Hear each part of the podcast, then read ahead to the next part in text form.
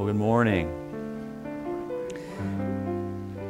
The my children have certainly been a blessing to me, and I'll tell you, uh, I am going to get the opportunity this coming up week to uh, experience a pleasure that I never dreamed in my wildest dreams that I would ever have the opportunity to. And that is next weekend, I get the privilege of performing the marriage ceremony for my own daughter. What an incredible thing that is. So. And you know, but children can be a real challenge too. Any of you guys who have kids, you, you know what that's all about, don't you? They, uh, no, you don't know anything about what challenges of children. And sometimes they can literally frustrate the life out of us. Uh, it kind of reminds me of the story of the uh, young mother that had three very precocious little kids. And she was asked, you know, looking back over, you know, the time of raising her kids, uh, you know, would she do it all over again? And her reply was, yeah, sure, just not these three. you know, but God uses us to teach, God uses children to teach us so many wonderful things, to not only teach us about Himself, but to teach us about uh, ourselves too.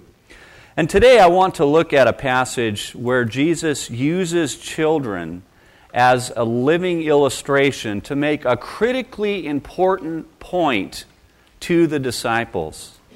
And in this passage that we're going to look at today, Jesus' main point is that childlike humility is what makes for greatness in God's eyes. Again, childlike humility is what makes for greatness in God's eyes. So take your Bibles and turn to Matthew chapter 18, verses 1 through 4, and read along with me. And if you don't have a Bible, in the seat pocket in front of you, you will find one there. This passage says, At the time, the disciples came to Jesus, saying, Who then is greatest in the kingdom of heaven? And Jesus called a child to himself and set him before them and said, Truly I say to you, unless you are converted and become like children, you shall not enter the kingdom of heaven. Whoever then humbles himself as this child, he is the greatest in the kingdom of heaven. To really understand the dynamics of this passage, you need to look at some of the background that had occurred prior to when Jesus said these words. You see, this was the last year of Jesus' ministry, and his disciples had spent over two years with him, watching everything that he did, seeing all the miracles. They had seen Jesus take five loaves and two fish and just keep passing them out and multiplying them out until 5,000 people were fed. They had seen him raise Jairus' daughter from the dead. She was stone cold dead, and there she was standing before them. They had seen him in teaching time and time again, and they had seen demons cast out of people. So they had seen Jesus do all these incredible things. And then, prior to Matthew 18, in Matthew 17, they had seen Jesus take Peter, John, and James up onto the mountain. And there, as they stood and watched, it says that his face shone like the sun, and that he was speaking to Moses and Elijah, and they had seen this. And not only that, but later on in that same chapter of Matthew 17, Jesus told the disciples very, clean, very plainly and very clearly, He said, I am going to be killed and raised from the dead. And the disciples understood what he was saying because the passage says that they were deeply grieved when he told them this.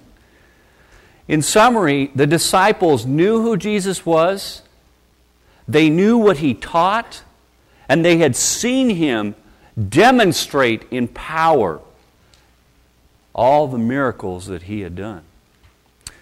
Now, getting back to the, the text in Matthew 18, when we look at the first verse of this text, the question that the disciples ask looks innocent enough.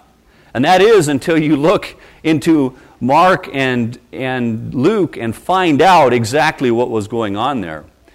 See, in Mark chapter 9, verses 33 through 37, we find out that the real question that the disciples had been asking when they were talking amongst each other was which one of us is the greatest? Which one of us is going to be the top dog when Jesus comes to establish his kingdom? And then in Luke chapter 9, verse 46, we not only learn that, but we learn that evidently it wasn't just a little gentle discussion, it was a flat out argument among the disciples. And not only that, but they were trying their hardest to keep Jesus from overhearing this argument, even though the passage says Jesus knew what was going on. He knew what was in their hearts and what they were doing. And putting this all together, the question that the disciples asked in Matthew 18, verse 1, reveals that in spite of all that they had seen and all that they had heard, they were still very, very self centered. And it also shows that they knew that they had no business talking about this subject that they were talking about and that they really weren't being totally honest with Jesus when they asked this question in verse 1.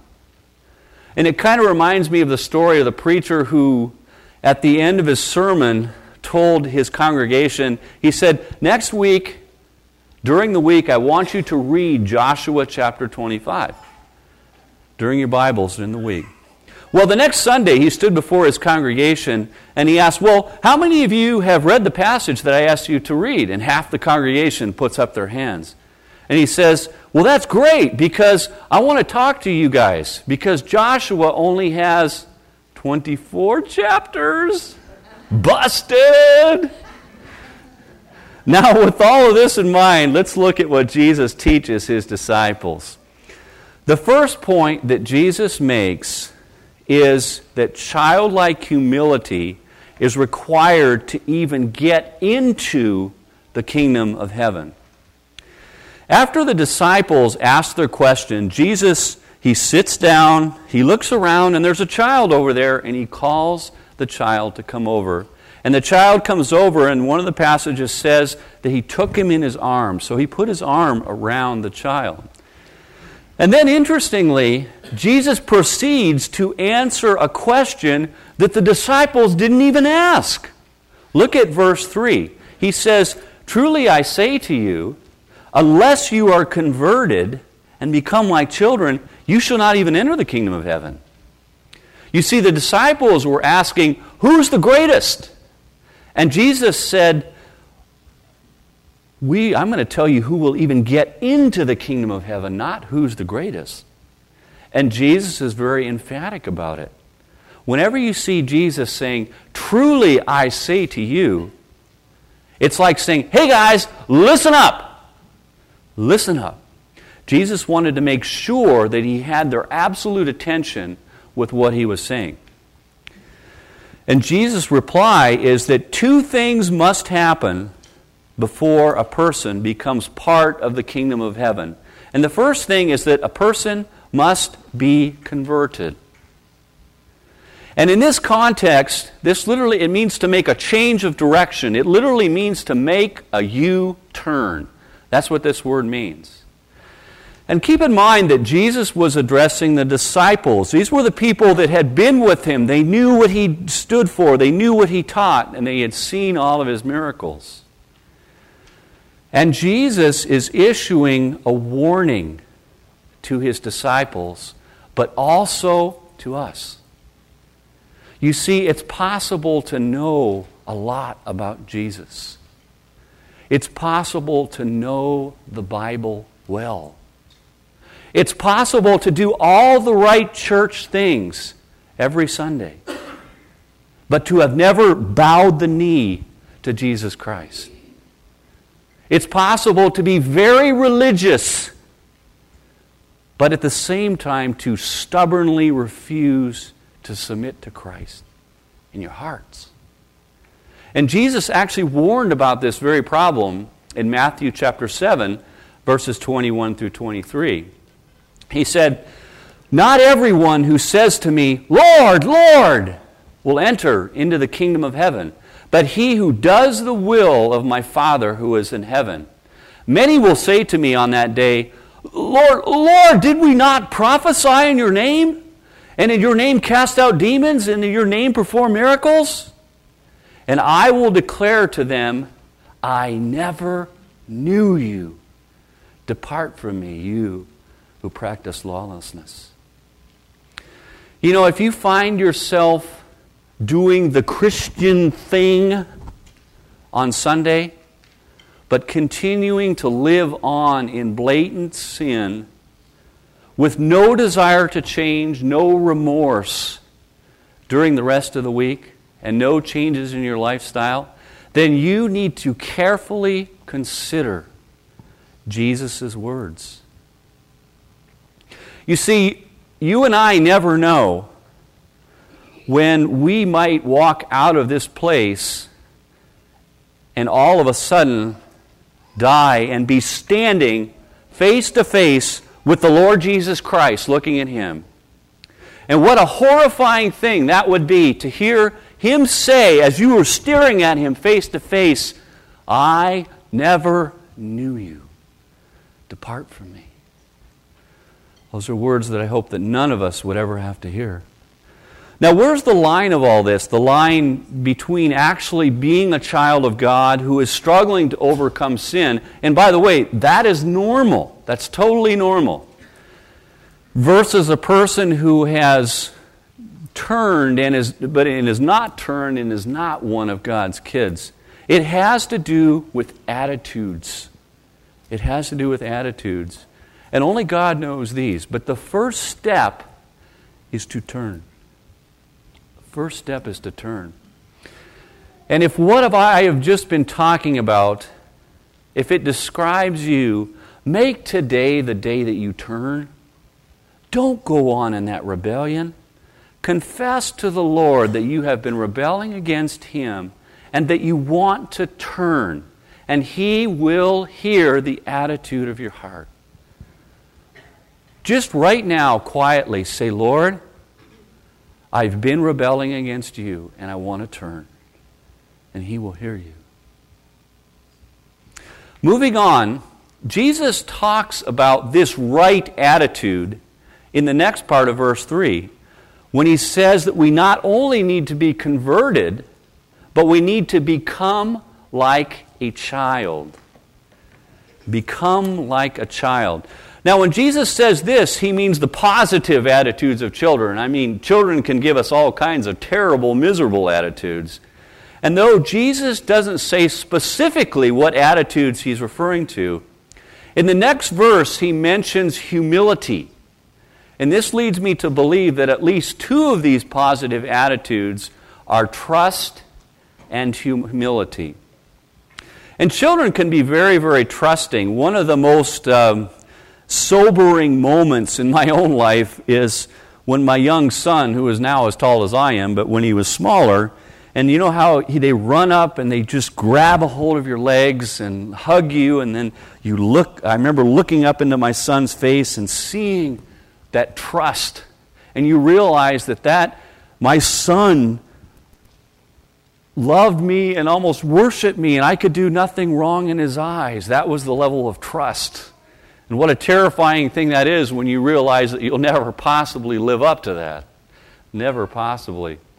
But that same type of childlike trust is what the Lord desires, that attitude that He desires for us to have for Him.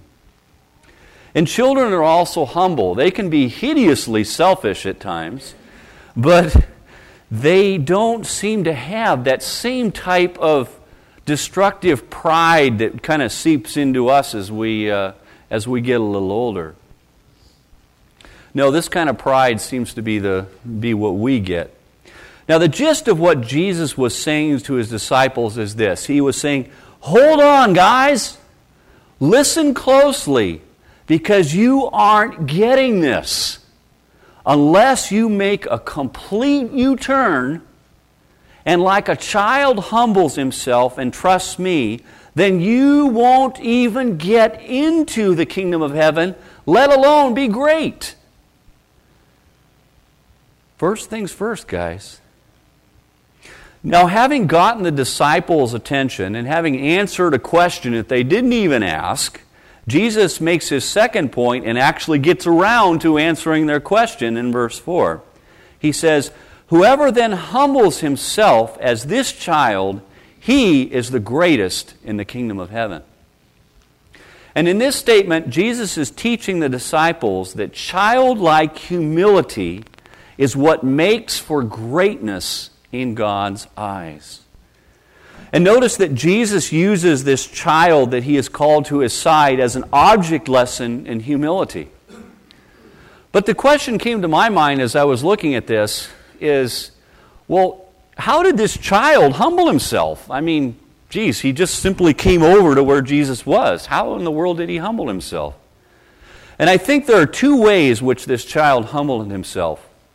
First, and much like the conclusion drawn out of verse 3, this child was trusting. You see, based on what we see in the text, this child didn't know Jesus. And Jesus didn't know this child. There's no mention of any name of this child in the text. They didn't even know each other. And the child even came up, not knowing Jesus, and let him put his arm around him. Now, if that had been us, I can imagine what we would have said when Jesus invited us to come over to see him. Uh, I, I, I, don't know, Jesus. Um, are you going to embarrass me? Or, or, Jesus, what's in it for me if I come over? You know, let me know about that, and then maybe I'll consider coming over to you. Or, Jesus, what are you going to do to me if I come over? You know, I, I just don't know if I want to get too close to you. You see, we will never become great in God's eyes until we trust Him. You see, trust is very important because trust is what enables us to walk by faith, especially during the tough times. And trust is also one of the key ingredients in joy and peace. You're not going to have those without trust. And the second way in which this child humbled himself is that he was obedient. Again, I can imagine what would happen if Jesus some, maybe had called one of us over. Uh, Jesus, uh, let me know what you planned, and, which, and I'll think about it, and then maybe I'll obey and come over. Or, I'll tell you what, Jesus, I got 15 other things to do, and when I get those done, I'll be right there. But the child's trust and obedience flowed out of an attitude of humility. And this attitude of humility is what makes us great in God's eyes. So the only question that is remaining is how do we develop this childlike humility that is so treasured in God's eyes. And as we look at all of Scripture, I think a clear three step pattern for developing humility comes into focus. And I want to look at that. Step one is seeing God as He actually is and worshiping Him. And step two, as we look at God, we see ourselves as we actually are, resulting in humility and awe. And step three, God invites us then to respond by humbly serving Him. I want to take a minute to show you this pattern in both the Old and the New Testament. In the Old Testament, this pattern can clearly be seen in the calling of the prophet Isaiah. Turn with me to Isaiah chapter 6, verses 1 through 8, and we're going to have a look at those. In the first part of this chapter, in verses 1 through 3, here's what Isaiah records. He says, In the year of King Uzziah's death, I saw the Lord sitting on a throne, lofty and exalted, with the train of his robe filling the temple. Seraphim were above him, each having six wings, and with two he covered his face, and with two he covered his feet, and with two he flew. And one called out to another, saying, Holy, holy, holy is the Lord of hosts. The whole earth is full of his glory. And verse 5 records Isaiah's response to God revealing himself in all of his glory. It says, Woe is me, for I am ruined, because I am a man of unclean lips, and I live among a people of unclean lips. And my eyes have seen the King, the Lord of hosts. You see, upon seeing God as he truly was, Isaiah becomes painfully aware of his own inadequacy and his own sin and responds in humility and brokenness before the Lord. In verses 6 through 7, we see God cleansing Isaiah from his sin and inviting Isaiah to serve him in verse 8. He says, Then I heard the voice of the Lord saying, Whom shall I send, and who will go for us? And then Isaiah responded, Here am I, send me. You see, Isaiah responds in trusting, obedient, humble service to the Lord. And we again see this pattern in the New Testament in the book of Ephesians. In the book of Ephesians. In chapters 1 through 3, Paul lays out in just incredible detail God's staggeringly great love and grace for us in Christ. All the incredible things that God has given for us in Christ. And then in chapter 2, verses 1 through 4, juxtaposed to that, Paul lays out what we were like. He lays out in the midst of that, uh, just in painful detail, what hideous, undeserving sinners we actually were. And the resulting attitude as we grasp this is on one hand the incredible love and mercy and grace of God, and on the other hand our total unworthiness. And the response to all that is to bow and worship and adoration of God and who He is, that He would even love a person like us. Again, that response of humility.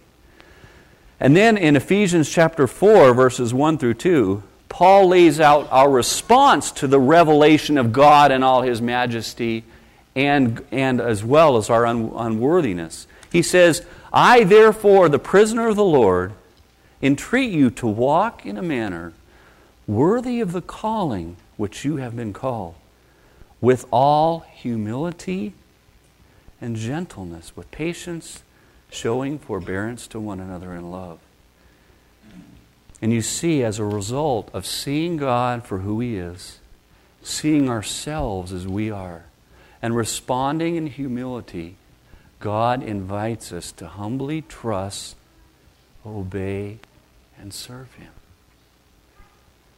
So that's the theory. How do we put all this into action? It's actually relatively simple. You start at step one seeing God as He actually is and worshiping Him.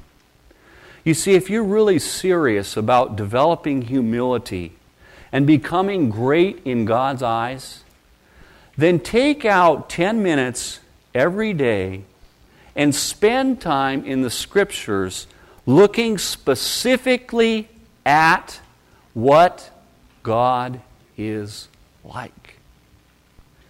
You see, and then as you see what God is like in all of His glory, respond back to Him in prayer and praise and thanking Him and praising Him for what He is like. And I found that the best portion of Scripture to do that with is the Psalms. The Psalms describe in myriad of detail exactly what the Lord God is like in all His glory and His magnificence. Take one psalm a day, one psalm a day, and look at what is God like and respond back to Him and prayer and praise, and it will change you. And what you will find is that the rest of the three step process happens naturally. You don't even have to work at it. As the Lord begins to reveal to you His magnificence and His glory. The priest Bernard of Clairvaux put it this way He said, Humility can only be the result of knowing and believing the truth, that is, having the right notions of God and myself. And may the Lord motivate us to make the time to get to know our God in all of His splendor, and as a result, experience humility as we worship and serve Him. Let's pray.